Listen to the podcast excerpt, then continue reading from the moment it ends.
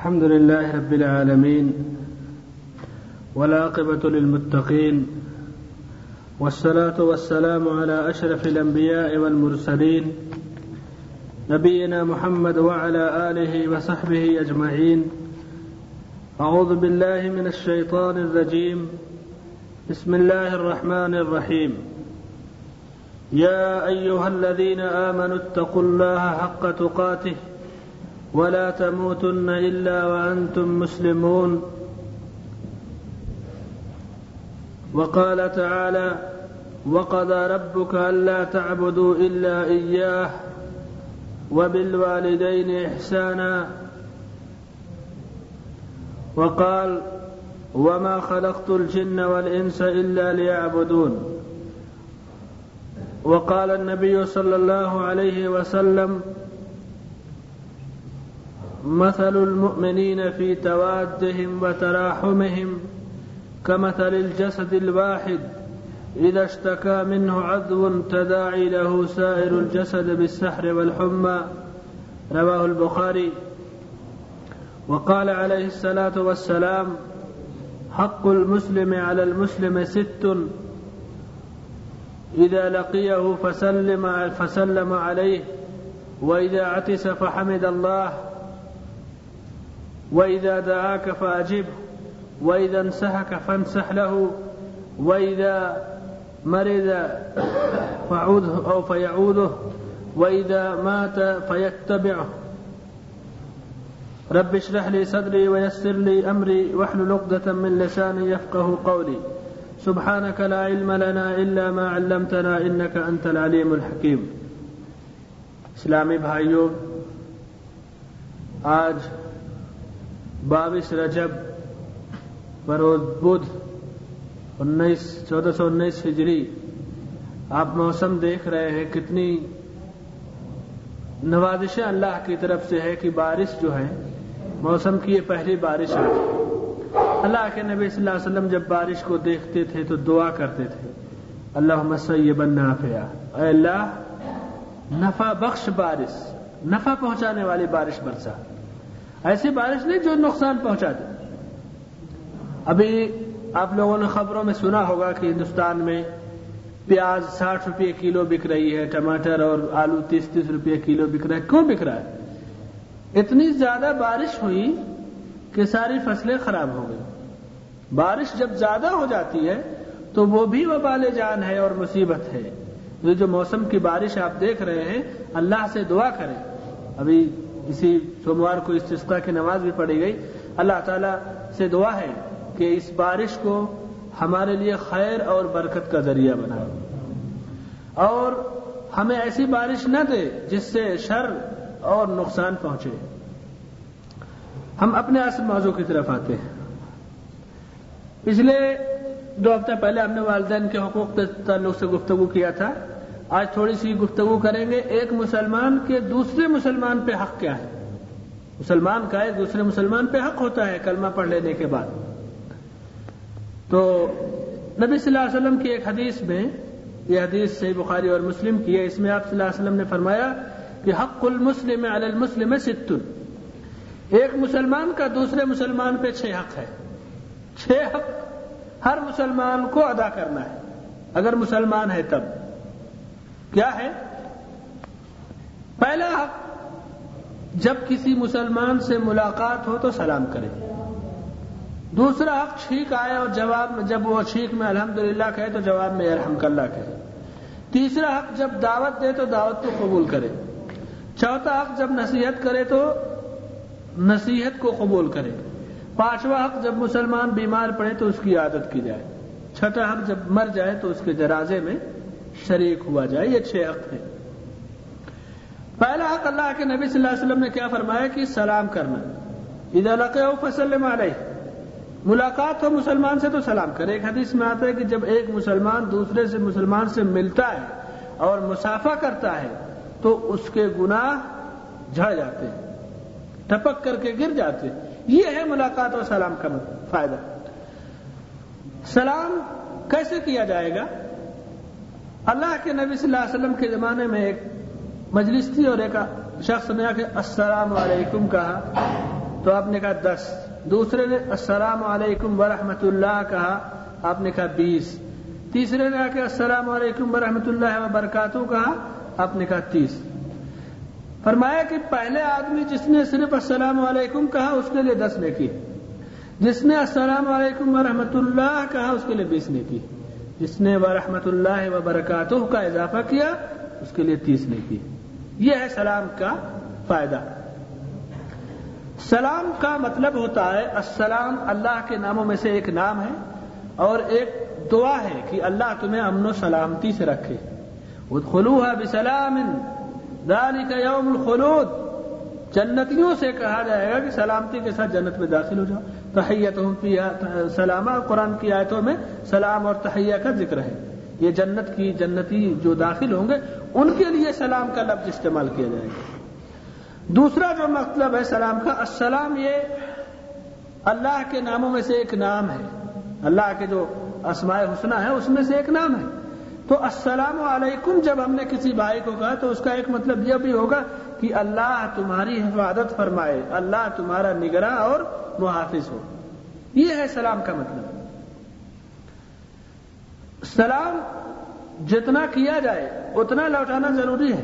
اللہ نے فرمایا کہ وہ ادا تم بے تحیتن فہیو بے احسن اور اردوہا جب تمہیں سلام کیا جائے، تو تم اتنا ہی لوٹاؤ یا اس سے بہتر لوٹاؤ۔ فہیو بے احسن امینا اس کا جواب اس سے بہتر انداز میں دو. یا تو اتنا ہی لوٹا تو مثلا ہم نے اگر آپ سے کہا السلام علیکم، تو آپ کے لیے بہتر یہ کہ آپ جواب دیں السلام علیکم ورحمۃ اللہ یا السلام علیکم ورحمۃ اللہ وبرکاتہ. اگر اتنا نہیں کر سکتے، تو اتنا ضرور کہیں کہ وعلیکم السلام.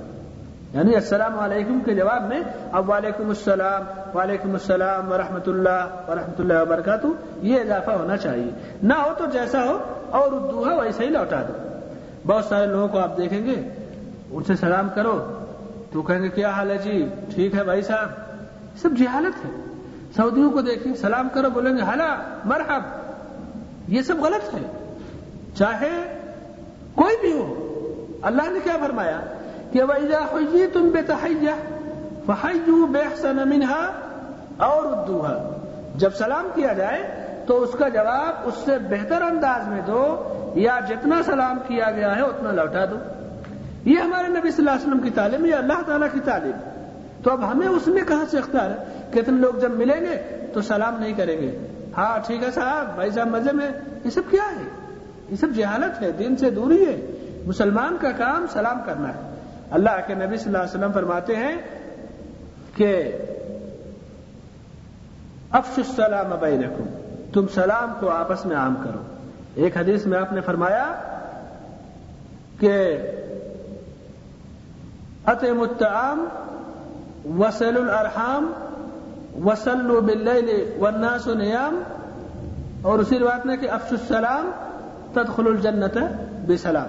سلام کو عام کرو مسکینوں کو کھانا کھلاؤ، رات کو، رات کے اس حصے میں جس میں لوگ سو رہے ہوں، تم نماز پڑھو، تو تم سلامتی کے ساتھ اپنے رب کی جنت میں داخل ہو جاؤ گے۔ نبی صلی اللہ علیہ وسلم فرماتے ہیں کہ آدمی اس وقت تک مومن نہیں ہو سکتا جب تک کہ اپنے بھائی سے محبت نہ کرے۔ اور اپنے بھائی سے اس کی محبت اس وقت تک پوری نہیں ہو سکتی جب تک کہ اس سے سلام نہ کرے۔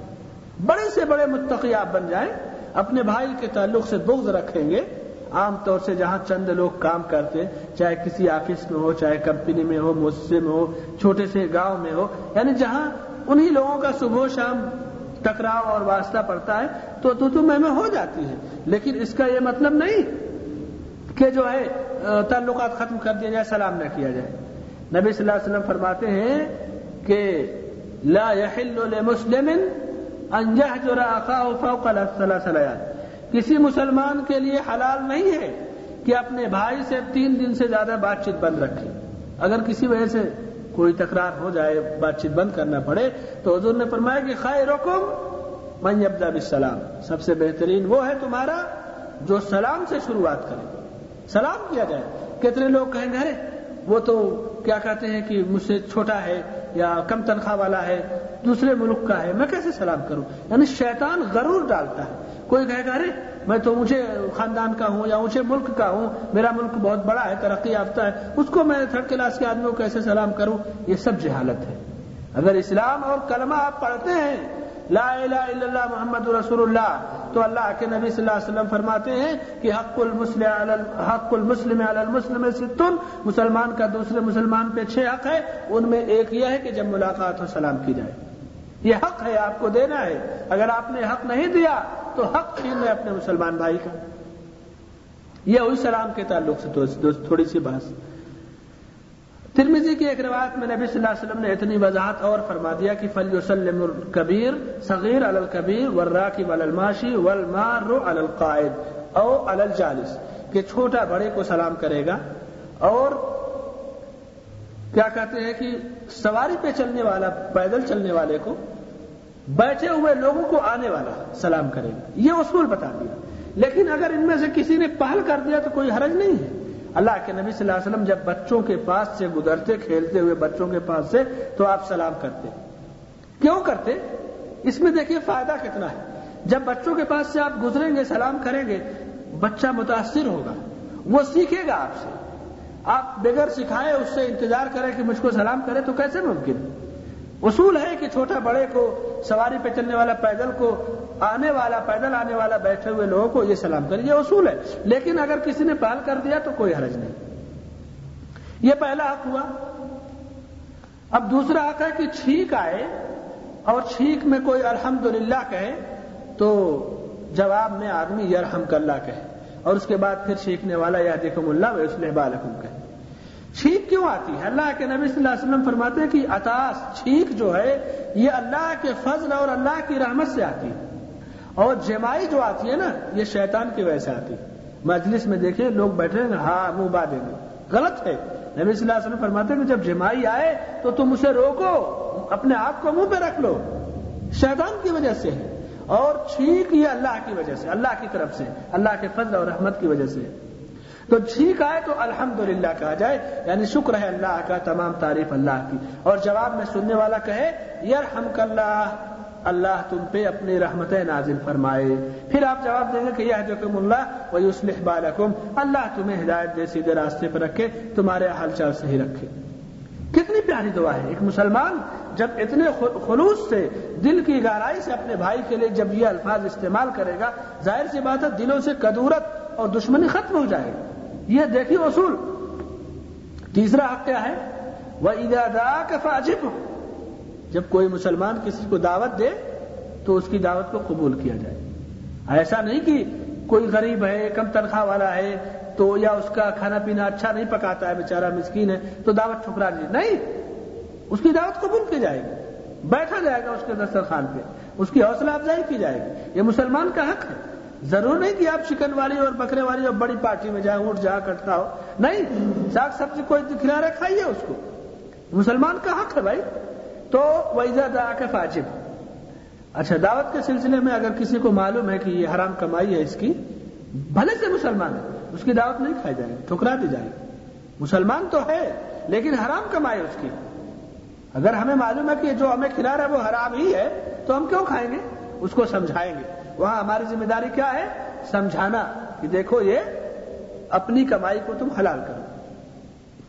دعوت کے سلسلے میں نبی صلی اللہ علیہ وسلم نے ایک اصول اور دیا کہ جب کبھی ایک ساتھ دو آدمی دعوت لے کے آ جائیں تو ان میں سے اس کی دعوت قبول کی جائے گی جس کے گھر کا دروازہ تمہارے گھر سے قریب ہو۔ ایوہما اقرب و بابا، جس کا گھر یعنی جو تمہارا قریبی ہے، پڑوسی، اس کی دعوت کو قبول کرو۔ ویسے تو جو پہلے آ جائے اس کی دعوت کو قبول کرو۔ بعد میں چاہے تو آئے، پہلے والے کی دعوت قبول کی جائے گی۔ یہ نہیں دیکھا جائے گا کہ اس کی پارٹی کیسی اور اس کی۔ نہیں، اصول ضابطہ دیکھیے۔ اللہ کے نبی صلی اللہ علیہ وسلم فرمائے کہ وہی دا فاجب چوتھا حق کیا ہے؟ وہ حق فنسہ جب کوئی مسلمان بھائی کسی کو نصیحت کرے تو اس کی نصیحت قبول کی جائے۔ ایسا نہیں کہ کوئی کسی کو سمجھائے کہ بھائی یہ گناہ مت کرو، نماز مت چھوڑو اور برائیاں نہ کرو تو اس کو ڈانٹ دیا جائے کہ دیکھو، بہت قابل بنتے ہو، مولانا متوا بنتے ہو، تم بھی تو پہلے ایسے تھے، یہ یہ سب جہالت ہے۔ اللہ کے نبی صلی اللہ علیہ وسلم فرماتے ہیں کہ الدین النصیحہ قل لمن یا رسول اللہ، قال للہ ولی کتاب ولی رسول ولی المسلمین۔ دین، پورا کا پورا دین نصیحت اور خیر خائی کا نام ہے۔ پورے دین کا مطلب کہ خیر خائی اور نصیحت، بھلائی۔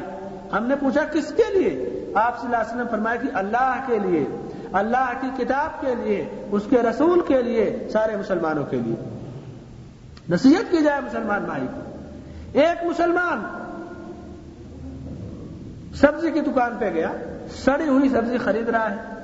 میرے خیال میں آپ وہاں موجود اگر ہیں تو اس کو فوراً کہہ دیں گے بھی یار سڑی سبزی کیوں خرید رہا ہے؟ اس سے بیمار پڑ جائے گا۔ آدمی ٹوک دے گا۔ ہے کہ نہیں؟ ٹوک دے گا کہ نہیں؟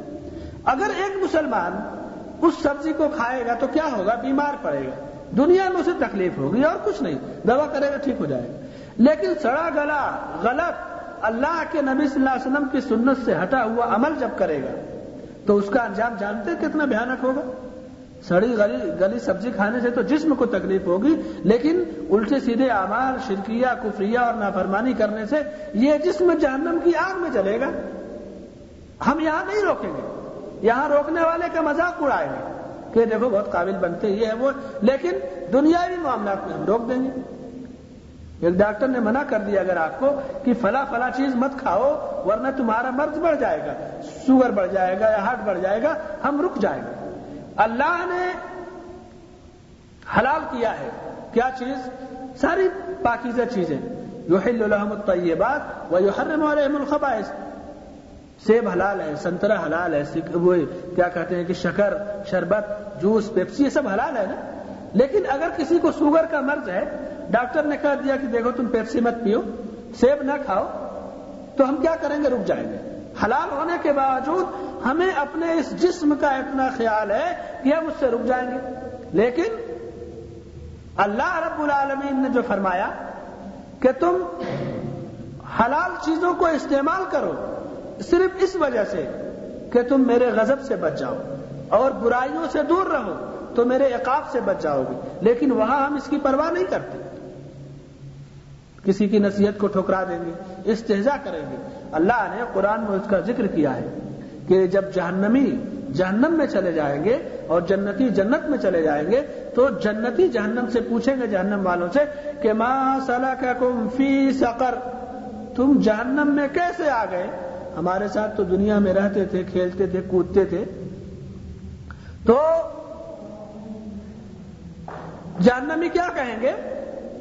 قالوا لم نکو من المسلین ہم دنیا میں نمازیں نہیں پڑھتے تھے۔ ولم نکو نطعم المسکین، ہم مسکینوں اور غریبوں کو کھانا نہیں کھلاتے تھے۔ وکنہ نخود و مال خائدین ہم ٹھٹھا اڑانے والے، مذاق اڑانے والے اور دین کے کام کرنے والوں کا، ہنسی مذاق اڑانے والوں کے ساتھ، ہم بھی انہی کے ساتھ مذاق اڑاتے تھے۔ کسی نے کہہ دیا، فلاں جگہ برائی ہم نے اگر ٹوک دیا تو ٹوکنے والے کی ہی ہم جو ہے مذاق بنا لیتے تھے۔ وکن نہ خود مال قائدین حتان یقین ہماری یہی حال تھی کہ بے نمازی بھی تھے، غریبوں، مسکینوں کو کھانا بھی نہیں کھلاتے، دیندار لوگوں کا مذاق بھی اڑاتے اور موت آ گئی۔ تو پھر کیا ہوگا؟ فما تنفعهم شفاعت الشافعین اس دن شفاعت کرنے والوں کی کوئی شفاعت فائدہ نہیں دے گی تو یہ ہے ویزن تنسا کا فنسح لہو کوئی بھائی آپ کو کسی اچھی چیز کی طرف بلائے تو آپ اس کو قبول کریں۔ اچھا مشورہ کوئی دے تو قبول کر لیں شادی بیاہ ہے، کاروبار ہے، مکان کی تعمیر ہے، بچوں کی تعلیم ہے، اپنے بچوں کو کس اسکول میں ڈالوں، کیا پڑھاؤں، مکان کیسے بناؤں، رشتے کا انتخاب کیسے کروں، یہ سب ساری کی ساری چیزیں اسی میں آ جائیں گی۔ پانچویں چیز، پانچواں حق جو ایک مسلمان کا دوسرے مسلمان پہ وہ کیا ہے؟ کہ جب بیمار پڑے تو اس کی عادت کی جائے بیمار جب کوئی مسلمان پڑ جائے تو اس کی عادت کی اللہ کے نبی صلی اللہ علیہ وسلم فرماتے ہیں کہ جب کوئی مسلمان کسی بیمار کی عیادت کے لیے اپنے گھر سے نکلتا ہے تو جب تک وہ اپنے گھر واپس نہیں لوٹ آتا، اللہ کی رحمت کے فرشتے اس کے لیے مغفرت کی دعا کرتے ہیں۔ یہ ہے مقام اور مرتبہ بیمار کی عادت کا۔ اسی طرح بیمار کی عادت کرنے جب نبی صلی اللہ علیہ وسلم جاتے تو آپ یہ دعا پڑھتے کہ اللہ باس تہور ان شاء اللہ اللہ نے چاہا تو ٹھیک ہو جاؤ گے۔ یہ ہے بیمار کو تسلی دی جائے۔ اور آخر وقت میں جب بیمار ہے تو اس کو دین کی طرف بلایا جائے۔ سمجھایا جائے آخرت کا عذاب اور یہ کہ بھائی اس وقت تو تم توبہ کر لو، دین کی طرف آ جاؤ۔ بیمار کی عادت کی ہے فائدے اور فتب وہ فتب اور فتب جب مر جائے تو اس کے جنازے میں شریک ہو جاؤ۔ نہ اللہ کے نبی صلی اللہ علیہ وسلم فرماتے ہیں کہ جب کسی کی میت پہ کسی نے جنازے کی نماز میں شرکت کیا، جنازہ پڑھا تو فلاح قیرات، اس کو ایک قرات ملے گا۔ اور جس نے جنازہ بھی پڑھا اور قبرستان میں جا کے دفن بھی کیا فلاح قیراتان، اس کو دو قرات ملے گا۔ ایک قرات اہد پہاڑ کے برابر ہے۔ اہد پہاڑ دیکھا ہوگا مدینہ میں کتنا بڑا ہے۔ تو جنازہ پڑھنے کا ثواب اہد پہاڑ کے برابر ہے۔ دفنانے کا ثواب اہد پہاڑ کا ڈبل ملے گا۔ یعنی یہ ہے ثواب۔ یہ معمولی چیز نہیں اور پھر ہم ایک مسلمان بھائی کے جنازے کو کاندھا دے رہے ہیں، اس کے لیے مغفرت کی دعا کر رہے ہیں۔ ایک بڑی پیاری چیز ہے۔ تو یہ چھ حق ہے ایک مسلمان کا، دوسرے مسلمان پہ، جسے ادا کرنا ضروری ہے۔ سلام کا جواب دینا چھینک میں جب الحمدللہ کہے تو جواب میں الحمد اللہ کہنا، دعوت کو قبول کرنا، نصیحت کو قبول کرنا، بیمار کی عادت کرنا، اور مرنے کے بعد اس کے جنازے میں شرکت کرنا۔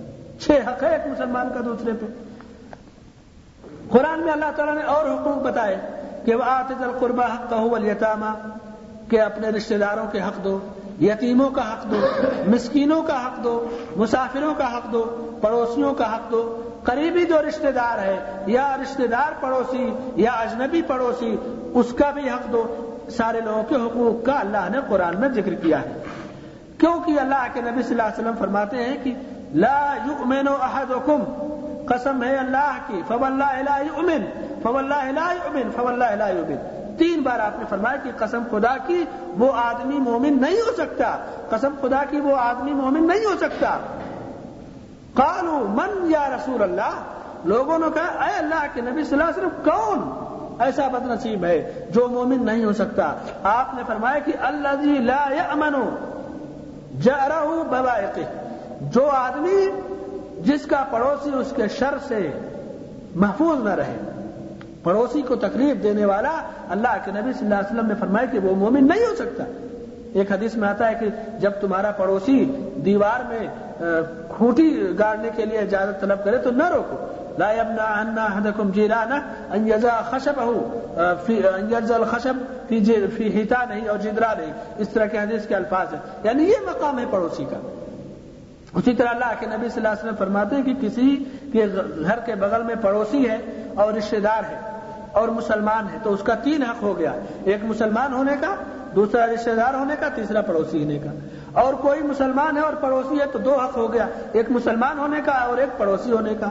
اور کوئی غیر مسلم ہے مگر پڑوسی ہے تو بھی اس کا حق ہے، اس کو تکلیف نہیں دی جائے گی۔ عمر فاروق رضی اللہ تعالیٰ عنہ کے زمانے میں ایک پڑوسی تھا، غیر مسلم تھا، اسے ہمیشہ ہر سال ایک قیمتی جبے کا تحفہ دیا کرتے تھے یہ ہے پڑوسی کا حق۔ اللہ کے نبی صلی اللہ علیہ وسلم فرماتے ہیں، حضرت ابو ذر سے فرمایا کہ جب تم شاہ سالن یا پکاؤ شوربا وغیرہ، اس میں تھوڑا سا پانی زیادہ کر دو اور پڑوس کے لوگوں کو دے دو۔ یہ مقام ہے۔ مگر ہمارے یہاں کیا ہے؟ کوئی چیز آئے گی تو پڑوس کی عورتیں پڑوس کے گھر میں جا کے بتائیں گی۔ میرے گھر یہ آیا ہے، ایسا ایسا کپڑا آیا ہے، یہ چیز ہے۔ دیں گی نہیں، اپنی بڑائی بیان کریں۔ کتنی بڑی جہالت۔ کتنی تکلیف ہوتی ہے اگر اس کے پاس نہیں ہے۔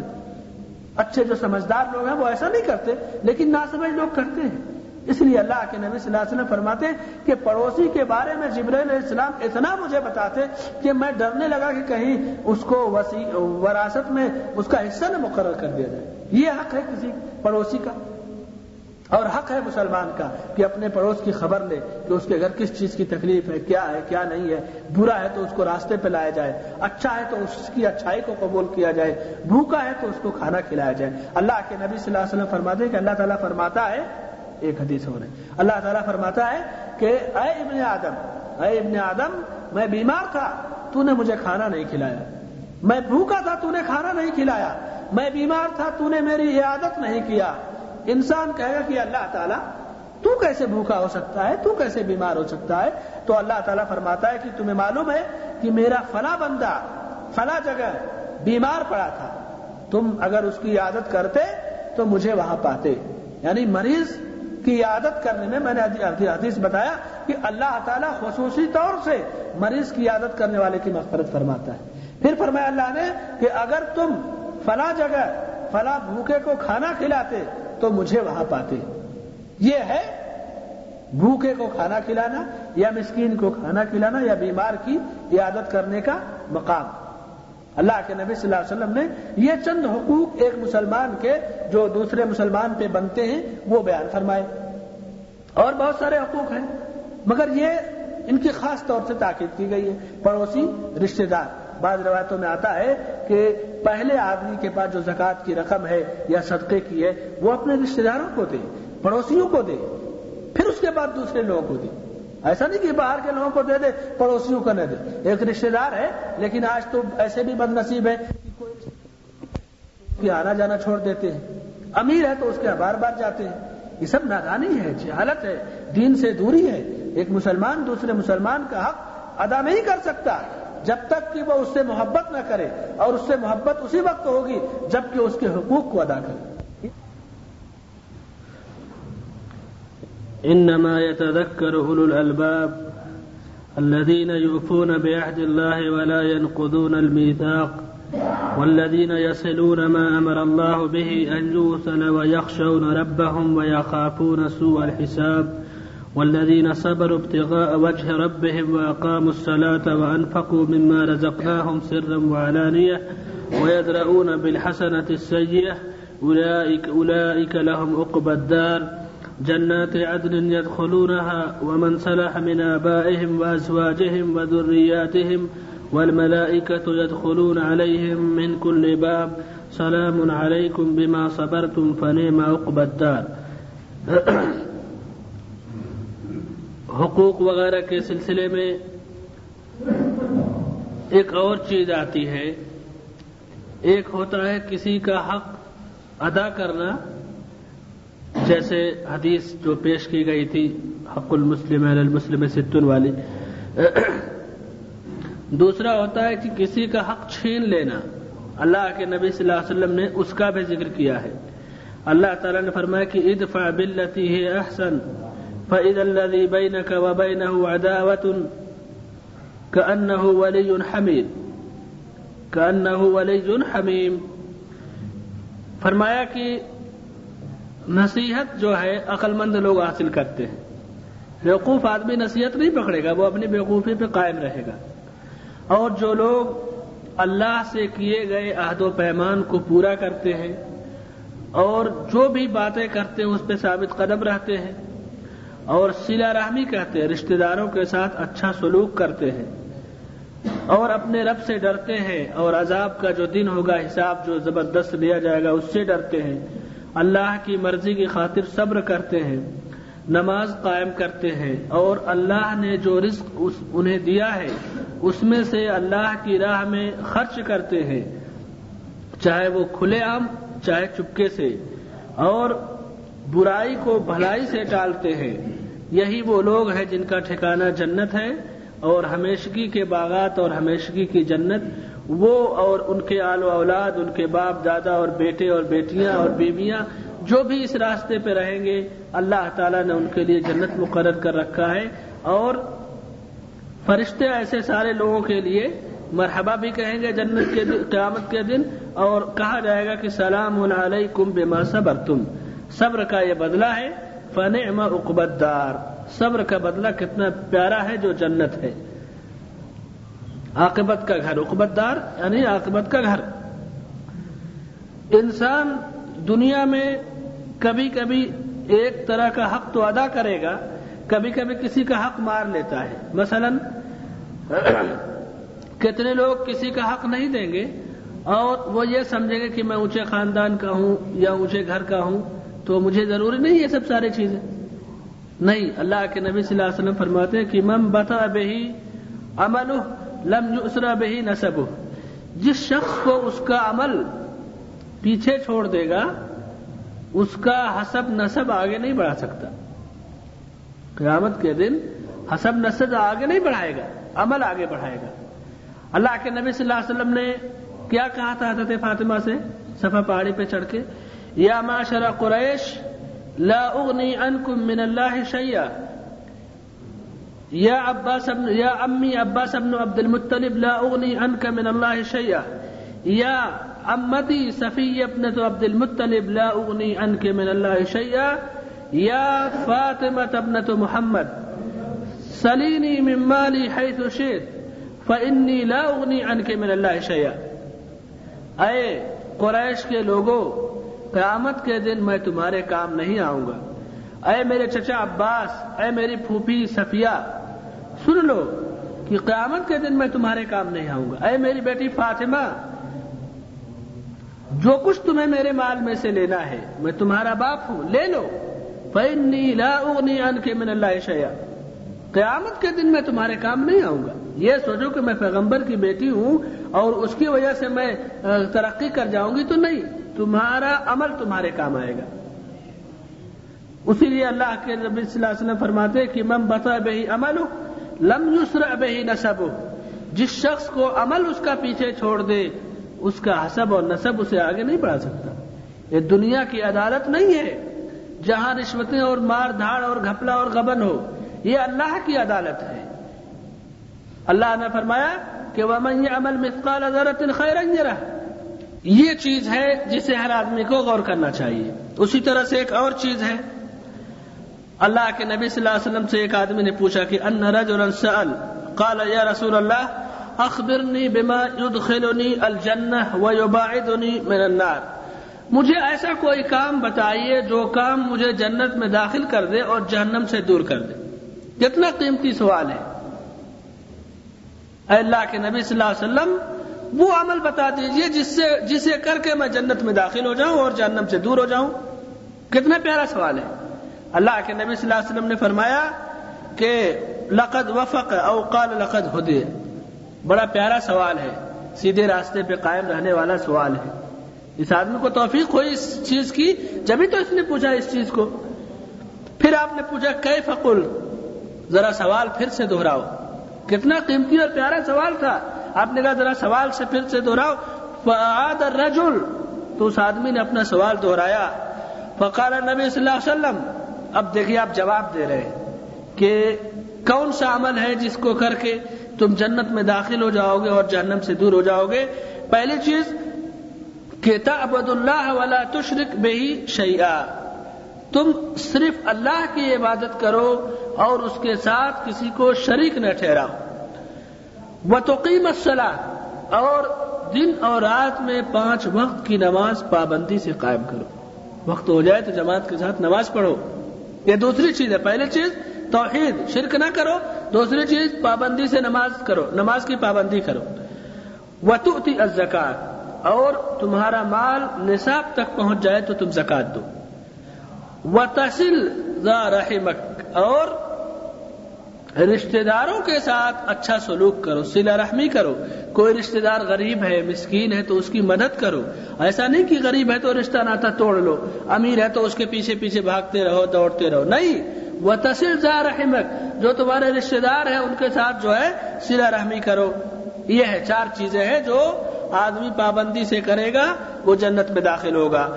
اللہ کی عبادت کرنا، اس کے ساتھ کسی کو شریک نہ ٹھہرانا، نماز کی پابندی کرنا زکات دینا اور سلا رحمی کرنا۔ چار چیزیں۔ اس کا یہ مطلب نہیں کہ جو ہے روزہ نہیں رکھا جائے گا نہیں اس سے یہ نہیں ثابت ہوتا۔ یہاں اس سوال کے جواب میں یہ چیزیں تھی ممکن ہے کہ وہ روزے کی حالت میں وہ رہا ہو یا رمضان کا وہ جانتا رہا ہو یا حج یا روزہ کی عبادتیں بڑی مشہور ہیں۔ یعنی اس سائل کا جو سوال کا انداز تھا، آپ نے یہ چیزیں بتائی۔ ورنہ پانچوں ارکان جو اسلام کے وہ ادا کیے جائیں گے۔ اور اس کے بعد اس میں سب سے اہم جو چیز تھی، سلا رحمی کرنا۔ اچھا فلما اکبر قال نبی صلی اللہ علیہ وسلم، جب وہ آدمی ان سوالوں کا جواب لے کے جانے لگا، تو نبی صلی اللہ علیہ وسلم نے کیا فرمایا؟ ان تمسک بیما امر تو ہوں بے ہی دخل الجنہ۔ میں نے جو جو باتیں اس کو بتایا ہے، اگر اس پہ قائم رہا یعنی یہ چار کام اس نے کیا تو دخل الجنہ وہ جنت میں ضرور داخل ہوگا۔ یہ روایت بخاری اور مسلم کی ہے۔ کوئی آدمی اپنے رشتہ داروں کے ساتھ اچھا سلوک کرتا ہے، دوستوں کے ساتھ، رشتہ داروں کے ساتھ، پڑوسیوں کے ساتھ، تو اللہ کے نبی صلی اللہ علیہ وسلم فرماتے ہیں کہ اس کی عمر میں برکت ہوگی اور اس کے رزق میں برکت ہوگی اور عمر بڑھ جائے گی۔ آپ صلی اللہ علیہ وسلم فرماتے ہیں کہ منصر رہو انجب ست لہو فی رزق و انجن سا لہو فی اتر فل رحم جو آدمی اس بات کو پسند کرے کہ اس کے رزق میں کشادگی ہو، اس کا، اس کی روزی بڑھا دی جائے، اس کے روزی میں برکت ہو اور اس کی عمر میں برکت ہو لمبی عمر پائے، تو اسے کیا کرنا چاہیے؟ فل یسر رحم اپنے رشتہ داروں کے ساتھ اچھا سلوک کرے۔ بس جو رشتہ دار ہیں، ان سے ملے، اس کے پاس کچھ ہے تو انہیں دے، ان سے یعنی اچھا سلوک کرنا رشتہ داروں کے ساتھ، اچھے انداز میں رہنا۔ یہ نہیں کہ پیسے ہیں تو ناک بھو چڑھا لے اور ان کے آگے اپنی بڑائی ہانکتے جائے نہیں۔ کہ کسی رشتہ دار کے ساتھ اچھے انداز میں رہو گے، اس کا حق ادا کرو گے، تو جب وہ دعائیں دے گا، تو وہ دعائیں تمہیں تمہارے کام آئیں گی اور تمہاری عمر بھی بڑھ جائے گی۔ اور تمہاری روزی بھی بڑھ جائے گی یہ بڑی قیمتی چیز ہے۔ عمر میں اضافہ یا رزق میں اضافہ، یہ بڑی اہم چیز ہے۔ ایک اور چیز ہے کہ آدمی اگر کسی رشتہ دار کا حق یا دوست کا یا پڑوسی کا حق نہیں دیتا ہے، تو وہ کتنا بڑا مجرم ہے۔ اللہ کے نبی صلی اللہ علیہ وسلم فرماتے ہیں کہ الرحم متعلقۃ بالعرش۔ رحم جو ہوتا ہے اچھا سلوک جو رشتہ دار کے ساتھ ہوتا ہے، یہ عرش کے ساتھ لٹکا ہوتا ہے، عرش پکڑ کے لٹکا ہوتا ہے۔ تقول ومن وصلنی وصلہ اللہ ومن قطعنی قطع اللہ۔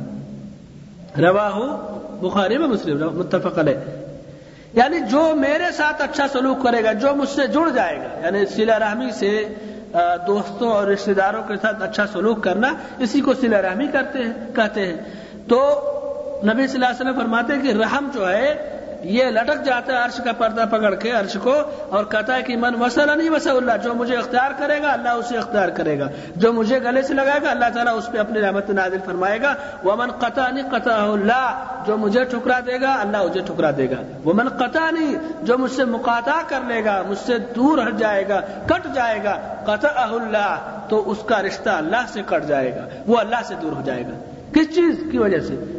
سلا رحمی۔ رشتہ داروں کے ساتھ مل جل کر کے رہنا، ان کے حقوق کو ادا کرنا، چاہے ماں کا رشتہ ہو، خالہ کا ہو، پھوپھی کا ہو، چچا کا ہو، جو بھی رشتے ہو۔ اور رشتوں میں سب سے بابرکت میں بتایا تھا اس سے پہلے کہ ماں کا ہے، پھر باپ کا ہے، پھر خالہ ہے، پھر چچا ہے، پھوپھی ہے، یہ رشتے ہیں، نمبر وائز اس طرح سے۔ اللہ کے نبی صلی اللہ علیہ وسلم نے ایک اور حدیث میں فرمایا، جبیر ابن متیم رضی اللہ عنہ حدیث کے راوی فرماتے ہیں کہ نبی صلی اللہ علیہ وسلم نے فرمایا کہ لا يدخل الجنت قاطع یعنی قاطع اور احمد متفق علیہ۔ جو آدمی رشتے ناطے کو توڑ دیتا ہے کہ چلو اس رشتہ دار کے پاس نہیں جائیں گے، اس سے تعلق نہیں رکھیں گے، تو کیا ہوتا ہے؟ ایسا آدمی جنت میں نہیں داخل ہوگا۔ جو رشتوں کو ختم کرے، رشتہ داری کو توڑ دے کہ اب اب وہ رشتہ داری ختم کی جا رہی ہے، لا يدخل الجنہ وہ جنت میں نہیں جائیں گے۔ کوئی معمولی چھوٹا موٹا کام نہیں ہے۔ بڑا خطرناک معاملہ ہے اسی طرح سے کبھی کبھی ایسا ہوتا ہے کہ آدمی رشتہ داروں کے ساتھ ان کے حقوق ادا کر دیتا ہے، لیکن عام مومنوں میں جہاں وہ رہتا ہے، ان کو کوئی اہمیت نہیں دیتا۔ پڑوسی کو تکلیف دے دیا یا محلے والے کو یا گھر والے کو یا گاؤں والے کو کسی کو بھی ستا دیا اور وہ مومن ہے، تو یہ بھی بہت بڑا جرم ہے۔ انسان ہونے کے ناطے اللہ نے سب کا الگ الگ حق مقرر کیا ہے، سب کا حق دیا جائے۔ اللہ تعالیٰ نے فرمایا کہ والذین یؤذون المؤمنین والمؤمنات بغیر مکتسبوا فقد احتملوا بہتانا واثما مبینا جن لوگوں نے مومن مرد یا مومنہ عورتوں پہ کیا کیا؟ بغیر کسی جرم کے انہیں تکلیفیں دیا، انہیں ستایا۔ تو وہ اپنے اوپر ایک بہت بڑا جو ہے بہتان اور گناہ بٹور رہے ہیں، سمیٹ رہے ہیں۔ کیوں؟ کسی مسلمان کا جرم نہیں ہے۔ اسے ستایا جائے، تکلیف دیا جائے، اس پہ الزامات لگائے جائیں یا اس کو تنگ کیا جائے بلا وجہ، تو اللہ نے فرمایا کہ یہ لوگ بڑے جو ہے، بہت بڑے گناہ کو اپنے اوپر لاد رہے ہیں۔ مثال کے طور پہ، ایک آدمی بیٹھا ہوا، آپ زبردستی اس کا مذاق اڑا رہے ہیں، تنگ کر رہے ہیں۔ یہ کیا ہے؟ ایک مومن کو تکلیف دے رہے ہیں۔ کچھ علماء نے اس آیت کے ضمن میں یہ بھی لکھا ہے یعنی موجودہ دور میں جو بدماشیاں اور ایک ایک آدمی گاڑی سے جا رہا ہے، دوسرا آدمی زبردستی اوورٹیک کر لیتا ہے، اس کو پریشان کر رہا ہے، گاڑی لڑ جا رہی ہے۔ یہ بھی اسی میں ہے کہ ایک مومن کو بلا کسی وجہ کے اس نے تکلیف دیا یہ چیز ہے۔ جو اصول ضابطے ہیں آگے بڑھنے کے، اس حساب سے بڑھے تو کوئی چیز نہیں ہے۔ لیکن زبردستی آگے گاڑی لگا دیا، یا جگہ نہیں ہے، لے جا رہا ہے، آگے تیز میں گاڑی لڑ گئی، یا نہ بھی لڑی، لیکن جو آدمی اطمینان سے جا رہا ہے، اسے ستایا، تکلیف دیا، تو یہ بھی اسی آیت کے اندر داخل ہے۔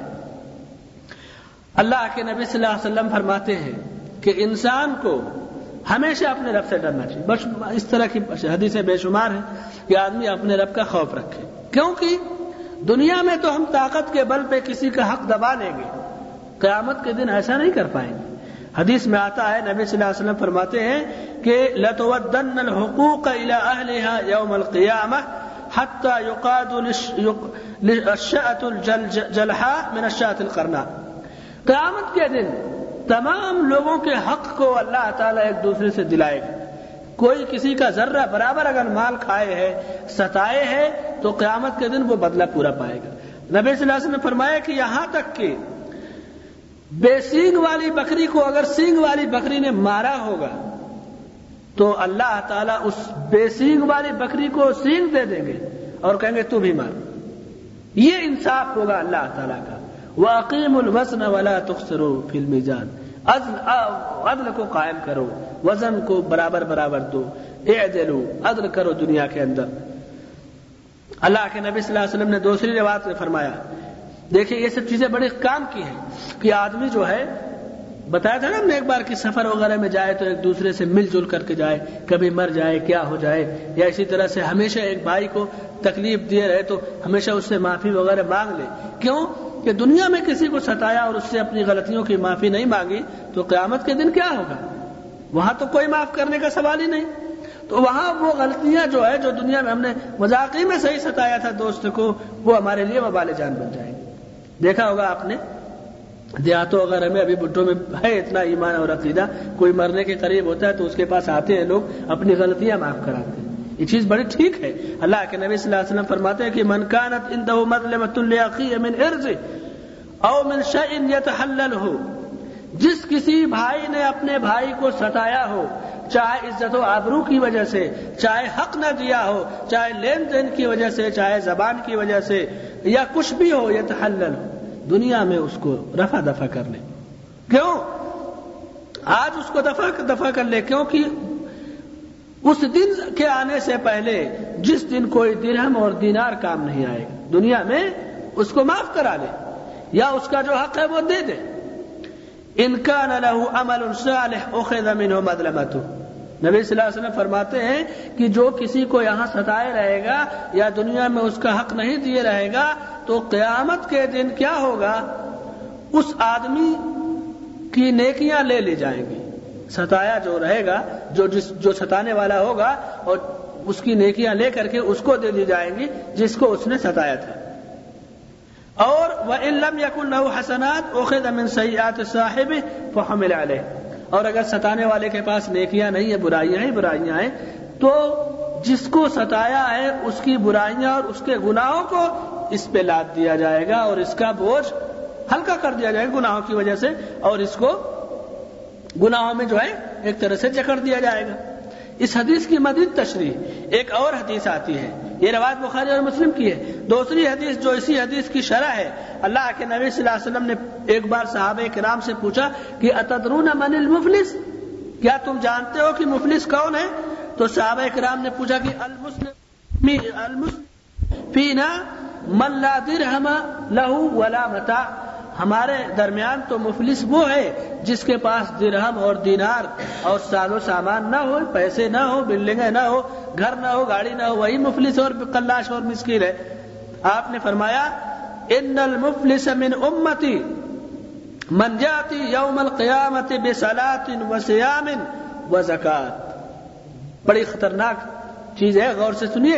اللہ کے نبی صلی اللہ علیہ وسلم فرماتے کہ میری امت کا مفلس وہ ہوگا جو قیامت کے دن بہت ساری نمازیں لائے گا، خوب نماز پڑھے رہے گا دنیا میں۔ فرض نماز تحجد سنت، سب پڑھے رہے گا وسیام خوب روزے رکھے رہے گا۔ رمضان کے روزے، محرم کے جو عاشورہ کے روزے ہیں، ایام بیس کے جو روزے ہیں، اسی طرح سے سوموار اور جمعرات کے روزے ہیں، کتنے جو الگ الگ سنت کے روزے ہیں، سب اس نے رکھے ہوں گے، عرفہ کا روزہ رکھا ہوگا، کیا کیا ہوگا؟ وہ زکوٰۃ اور خوب زکوٰۃ دیا ہوگا، لوگوں کو تقسیم کیا ہوگا، مدرسوں کو چندہ دیا ہوگا، مسجدیں بنوایا ہوگا، غریبوں کی مدد کیا ہوگا یعنی نماز، زکوٰۃ، روزے، تینوں کا اس کے پاس خزانہ ہوگا، لیکن اور کیا ہوگا؟ یہ تو نیکیاں ہوں گی۔ وہ آتی قد شت محاذہ وقذف هذا واكل مال هذا وصف وصفك دم هذا وضرب هذا. لیکن ایک طرف اس کے نیکیاں ہوں گی، دوسری طرف دنیا ہی میں وہ کسی کو گالی دیے رہے گا۔ عام طور سے دیکھیے کوئی بڑا مینیجر ہوگا یا کمپنی وغیرہ کا ہو جائے گا تو گالی سے وہ بات کرتا ہے، ایک فیشن بن گیا ہے۔ دیکھیے کتنا خطرناک معاملہ ہے۔ کتنے لوگ مزدوروں سے گالی سے بات کرتے ہیں۔ وہ شتم حاضا کسی کو دنیا میں گالی دیا رہے گا۔ وہ قذف حاضا کسی پہ الزام لگائے رہے گا۔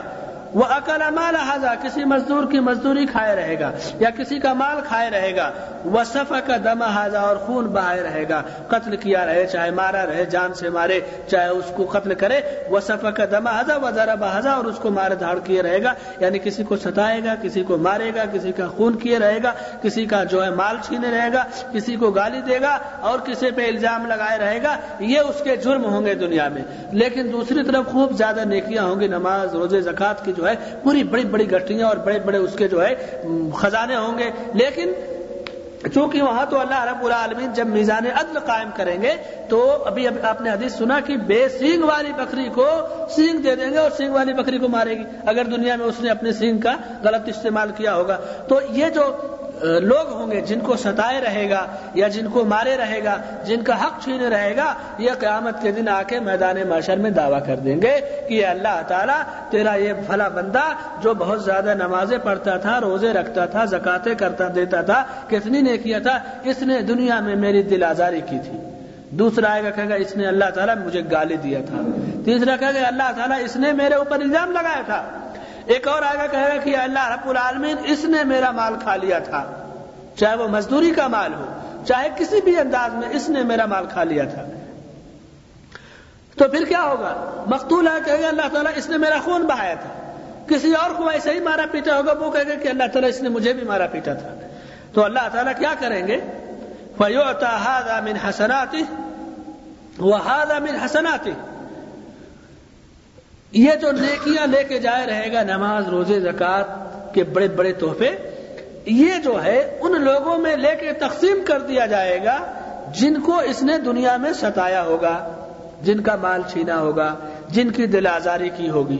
یہ جو نماز، روزے زکات والے صاحب تھے نا، ان کے دنیا میں جو ظلم تھے، معاشرے میں لوگوں کے جو حقوق چھینتے تھے، اس کے جرم میں اللہ تعالیٰ ان کی نیکیاں ان لوگوں میں تقسیم کر دیں گے۔ کیونکہ وہاں تو پیسہ تو ہوگا نہیں کہ لاؤ تم اپنا حق لے لو، لاؤ تم مجھے بھی قتل کر دو، لاؤ، یہ تو ہوگا نہیں۔ وہاں تو معاملہ بڑا خطرناک ہوگا۔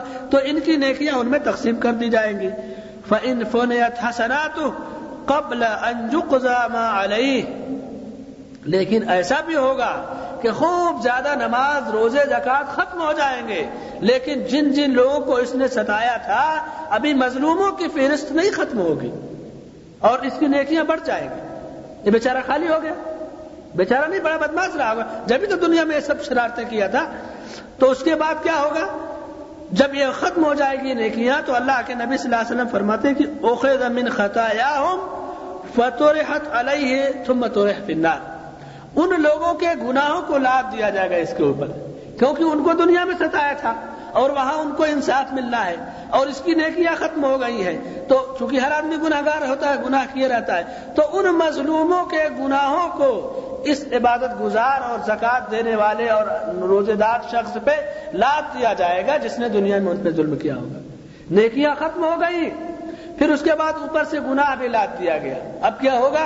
نبی صلی اللہ علیہ وسلم فرماتے ہیں کہ تم تورے نار پھر اس کو اٹھا کے جہنم میں پھینک دیا جائے گا۔ روا مسلم، رواج صحیح مسلم کی۔ کتنا نازک معاملہ ہے۔ دنیا میں کوئی یہ نہ سمجھے کہ میں جو ہے بڑا ہوں تو آخرت میں بھی بڑا رہوں گا۔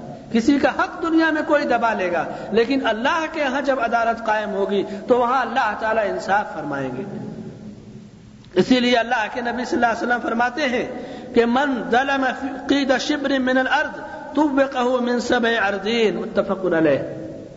جس نے ایک بالشت کے برابر بھی کسی کی زمین غصب کر لیا، ہڑپ کر لیا تو اس زمین کا ستر حصہ جو ہے یعنی اس کو ستر حصہ بڑا کر کے اس کے گردن میں لٹکا دیا جائے گا اور اس کے بعد اس کو توک پہنایا جائے گا قیامت کے دن کہ دنیا میں ایک بالش زمین ہڑپ کیا تھا۔ اب ایک بالش کا ستر بالش زمین کر کے اس کو لٹکا دیا جائے گا اور میدان محشر میں لوگ دیکھیں گے کہ دیکھو یہ دنیا میں زمینیں ہڑپ کرتا تھا۔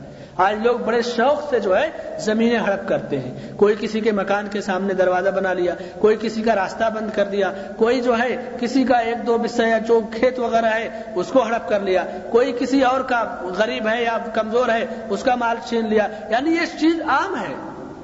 مثال ہے کہ جس کی لاٹھی اس کی بحث اور لوگ فخر کرتے اس پہ دنیا میں۔ اللہ رب العالمین کا خوف کھانا چاہیے کہ وہاں لاٹھی اور بحث کی بات نہیں ہے، وہاں اللہ کا قانون اور اللہ کا عدل ہے۔ یہ ہے کسی کا حق نہ دینے کی سزا، جو قیامت کے دن اللہ رب العالمین ایک دوسرے کے جب حقوق دلائیں گے تو وہ چیزیں سامنے آئیں گی۔ کبھی کبھی ایسا ہوتا ہے کہ انسان خود جو ہے اپنے جب اس کے حالات اچھے رہتے ہیں، بڑا رہتا ہے، تو کسی کا حق بھی نہیں دے گا، یا غریبوں پہ، یا نوکروں پہ ظلم بھی کرے گا، یا جو گاؤں کے جو چھوٹے چھوٹے لوگ ہیں جن کے پاس کھیت وغیرہ نہیں، یا کچھ بھی نہیں معاش کا ذریعہ، ان کو ستائے گا، ان کو تنگ کرے گا، تو ایسا بھی ہوتا ہے کہ اس کا کیا ہوا یہ ظلم اس کی اولاد پہ آتا ہے۔ وہ کیسے؟ یہ نہیں کہ اس کا ظلم آئے گا ڈائریکٹ جب آدمی ان چیزوں میں مشغول ہو جاتا ہے، کسی کا حق چھیننے میں، کسی کو ستانے میں، تو اپنے بچوں کی صحیح تربیت نہیں کر پاتا۔ اور اس کے بچے دیکھتے ہیں کہ میں تو فلاں کا بیٹا ہوں اور میرا باپ اس طرح اس طرح کر رہا ہے، تو اس کے بچے بھی اسی کا راستہ اختیار کرتے ہیں۔ تعلیم وغیرہ، تربیت وغیرہ کہاں ملے گی ایسے لوگوں کو؟ یعنی اس نے غلط راہ اختیار کیا اور وہ غلط راہ انڈائریکٹ اس کے بچوں پہ پڑتی ہے۔ کیونکہ اگر وہ سیدھے راستے پہ رہتا، اپنے بچوں کی صحیح تربیت کرتا، تو اس کے بچے بھی لائن پہ رہتے۔ لیکن زندگی بھر لوٹا ہے، مارا ہے، تو اس کے بچے کہاں سے لائق بنے؟ گے جو لقمہ اس نے، جو مال کما کر کے اپنے گھر پہ انڈی میں پکایا، اپنے بچوں کو دسترخوان پہ کھلایا ہے، وہ حرام کا ہے۔ وہ بچے اسی حرام سے پرورش پا رہے ہیں۔ کیسے وہ سیدھے راستے پہ رہیں گے تو اسی لیے کہتے ہیں، اس انداز میں کہ اولاد کا کیا ہوا ظلم باپ کا اولاد پہ آتا ہے۔ کیونکہ جب حرام کھائیں گے وہ بچے اور باپ ان کو صحیح تربیت نہیں دے گا، تو ایک طرح سے اپنے باپ کی نا انصافی اور اولاد کے ساتھ جو نا انصافی ہوتی ہے، اسی کا ایک نتیجہ جو ہے، دنیا میں ایسے لوگوں کی اولاد کو دیکھ لیتا ہے۔ کبھی کبھی ایسا ہوتا ہے کہ جب اس طرح کے لوگ ہوتے ہیں ڈاکو چور، کسی کا حق چھیننے والے، غرور گھمنڈ میں رہنے والے، تو رشتے ناتے بھی وہ اچھے اور نیک شریف لوگوں کیا نہیں کریں گے۔ بڑے لوگوں کے پاس رشتے کریں گے۔ چاہے وہ اسمگلر ہو، چاہے وہ ڈاکو ہو، چاہے جو کوٹیاں اور کار ہونی چاہیے۔ اچھا اس کے بعد کیا ہوگا؟ حالات ہمیشہ ایک جیسے نہیں رہتے۔ جب حالات کب، کل جب اپنی سطح سے اتریں گے، ڈاؤن ہوں گے، تو چونکہ اس نے رشتہ دنیا کی بنیاد پہ منتخب کیا ہے، اپنے بیٹے کی بھی صحیح تربیت نہیں کیا، اور جس گھر سے اس نے بیٹی کا انتخاب کیا ہے بہو کا، وہ بھی غلط ماحول میں، تو اس کے بعد وہ گھرانہ کیا ہوگا؟ تباہ برباد ہو جائے گا۔ کبھی ایسا بھی ہوتا ہے۔ اسی لیے یہ سب معاملات انسانوں کو اپنے جو ہے ذہن میں رکھنا چاہیے اور اللہ رب العالمین کا اپنے دل میں خوف رکھنا چاہیے۔ اللہ کے نبی صلی اللہ علیہ وسلم نے ہمیں بار بار اس سے ڈرایا ہے۔ اللہ تعالیٰ نے فرمایا کہ ان اللہ لا یغیر ما بقوم حتى یغیروا ما بانفسهم اللہ رب العالمین کسی قوم کی حالت کو اس وقت تک نہیں بدلتا جب تک کہ وہ قوم اپنی حالت کو خود نہ بدلنا شروع کرے۔ جب ہم بے عمل ہوں گے تو اللہ رب العالمین ہمیں سزا دے گا۔ جب عمل اچھے کریں گے تو اللہ تعالیٰ ہمیں انعام اور اکرام سے نوازے گا۔ اسی لیے اللہ کے نبی صلی اللہ علیہ وسلم فرماتے ہیں کہ اتقو دعوت المظلوم، مظلوم کی آہ سے بچو۔ ایک روایت میں یہ بھی ہے کہ اللہ تعالیٰ فرماتا ہے کہ اللہ کے نبی صلی اللہ علیہ وسلم فرماتے ہیں کہ اتقو دعوت المظلوم، مظلوم کی آہ سے بچو، ستاؤ نہ کسی کو۔ فَإِنَّهَا تُحْمَلُ عَلَى الْغَمَامِ، کیونکہ وہ آسمان پہ ایسے جاتی ہے جیسے بادل کا ٹکڑا۔ اور یا بدلیوں کے اوپر سے جاتی ہے اس طرح سے۔ یقول اللہ عز و جل، اللہ تعالیٰ فرماتا ہے کہ عزتی و جلالی، میری عزت اور جلال کی قسم، لانصرنک ولو بعد حین۔ اے مظلوم، میں تیری مدد کروں گا۔ گرچہ تھوڑی دیر کے بعد صحیح۔ وہ صلی اللہ علیہ وسلم، اتقوا دعوت المظلوم۔ کسی کو ستاؤ نہ، کسی مظلوم کی آہ نہ لو۔ فإنها تصعد الى السماء كأنها شرار مظلوم کی بد دعا آسمان پہ ایسے جاتی ہے جیسے کوئی چنگاری۔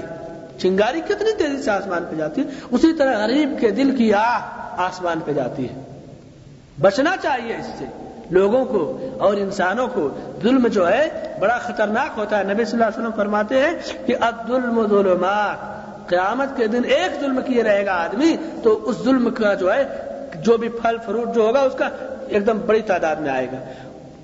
اللہ تعالیٰ نے فرمایا کہ ومال ظالمین من انصار قیامت کے دن ظالموں کا کوئی مددگار نہیں ہوگا۔ اولاد کے ساتھ نہ انصافی کرنا، ان کا حق نہ دینا، رشتے ناتوں کو توڑنا، مسلمان کا جو دوسرے مسلمان پہ حق ہے اسے نہ دینا، یا اللہ کے جو حقوق ہے اسے نہ ادا کرنا، یہ سب ظلم ہے۔ اللہ کے نبی صلی اللہ علیہ وسلم فرماتے ہیں کہ ان سراخا کا ظالم او مظلوم اپنے بھائی کی مدد کرو، چاہے وہ ظالم ہو، چاہے مظلوم ہو۔ تو صحابہ کرام نے پوچھا کہ ظالم کی مدد کیسے کریں گے؟ مظلوم کی مدد تو سمجھ میں آ گیا کہ ظلم کیا جا رہا ہے، اس کو روکیں گے، کیا کہتے ہیں، اس کو جو ہے، پکڑ لیں گے اور اس کی مدد کریں گے۔ اور ظالم تو آپ نے کہا کہ ظالم کو اس کے ظلم سے روکو، یہ اس کی مدد ہے۔ دنیا میں جب ہم نے کسی ظالم کو ظلم سے روک دیا، تو جب وہ دنیا میں رک گیا ظلم سے، تو قیامت کے دن کیا ہوگا؟ چونکہ ظلم سے رک گیا ہے، توبہ کر دیا تو قیامت کے دن کے لحاظ سے ہم نے اس کی مدد کیا کہ نہیں؟ اور اگر ہم نے چھوڑ دیا اس کو ظلم پہ غلط کام کرتے ہوئے، تو ہم نے جرم پہ اس کی مدد کیا۔ اور ایک طرح سے عذاب سے ہم نے اس کو قریب کر دیا۔ اسی لیے اللہ نے فرمایا کہ ولا یزید الظالمین اللہ خسارہ ظالم جب ظلم سے باز نہیں آئے گا، تو ہمیشہ وہ نقصان اٹھائے گا۔ دیکھنے میں کسی کے پاس مکانات ہے گاڑیاں ہیں، کاروبار ہے چاہے جو، لیکن کیا کہتے ہیں کہ وہ لوگوں کو ستا رہا ہے، لوگوں کو حق چھین رہا ہے، غریبوں اور مسکینوں کی عزت و آبرو پہ ڈاکے ڈال رہا ہے، وہ ہمیشہ نقصان میں رہے گا۔ دنیا میں اس کا شو بنا ہے، لوگوں کی نظروں میں۔ بڑے بڑے لوگوں سے آپ نے شکوا کرتے ہوئے سنا ہوگا کہ ان کو زندگی کا سکون نہیں ملتا ہے۔ بڑے بڑے کارخانوں، فیکٹریوں والے اور ملینر جو ہیں، زندگی کا سکون ان کو نہیں ملتا۔ کیونکہ زندگی کا سکون کب ملے گا؟ جب اللہ کے حقوق کے ساتھ غریبوں، مسکینوں اور عام مسلمانوں کے حق ادا کیے جائیں۔ یہ چیز ہے۔ اسی لیے اللہ کے نبی صلی اللہ علیہ وسلم دعا کرتے تھے۔ کیا؟ رب فلا تجعلنی فی القوم الظالمین۔ اے اللہ تعالی، تو مجھے ظالموں کی قوم میں سے نہ بنا۔ کیوں؟ کیونکہ ظالم کا انجام بڑا خطرناک ہے۔ ومن يتعد حدود اللہ فاولئک هم الظالمون۔ اللہ کے جو حدود ہیں، اس سے آگے بڑھنا، اس سے تجاوز کرنا، یہی لوگ ظالم ہیں۔ اور ظالموں سے اللہ تعالیٰ غافل نہیں ہے۔ ایک جرم ہم نے کیا، ایک رشتے کو کاٹا، ایک کو سزا دیا، تو ایسا نہیں کہ اللہ نہیں دیکھ رہا ہے۔ اللہ تعالیٰ امتحان لے رہا ہے۔ فرمایا کہ ولا تحسبن اللہ غافلا اما يعمل الظالمون، تم یہ نہ سمجھو کہ ظالم یہ جو ستا رہے ہیں، غریبوں کا حق لے رہے ہیں، یا نوکروں کی تنخواہیں نہیں دے رہے چھ چھ سال، چھ چھ مہینے، آٹھ آٹھ مہینے جو تنخواہیں نہیں، یا بے تنخواہیں کے ان کو بھیج دے رہے ہیں، یا ان کو ستا رہے ہیں، یہ یہ نہ سمجھو کہ اللہ تعالیٰ اس سے غافل اللہ اسے دیکھ رہا ہے۔ اور اللہ کے نبی صلی اللہ علیہ وسلم کیا فرماتے ہیں؟ اللہ تعالیٰ فرماتا ہے کہ انسورن المظلوم ولو بعد میں مظلوم کی ضرور مدد کروں گا۔ خواہ تھوڑی دیر کے بعد ہی کروں۔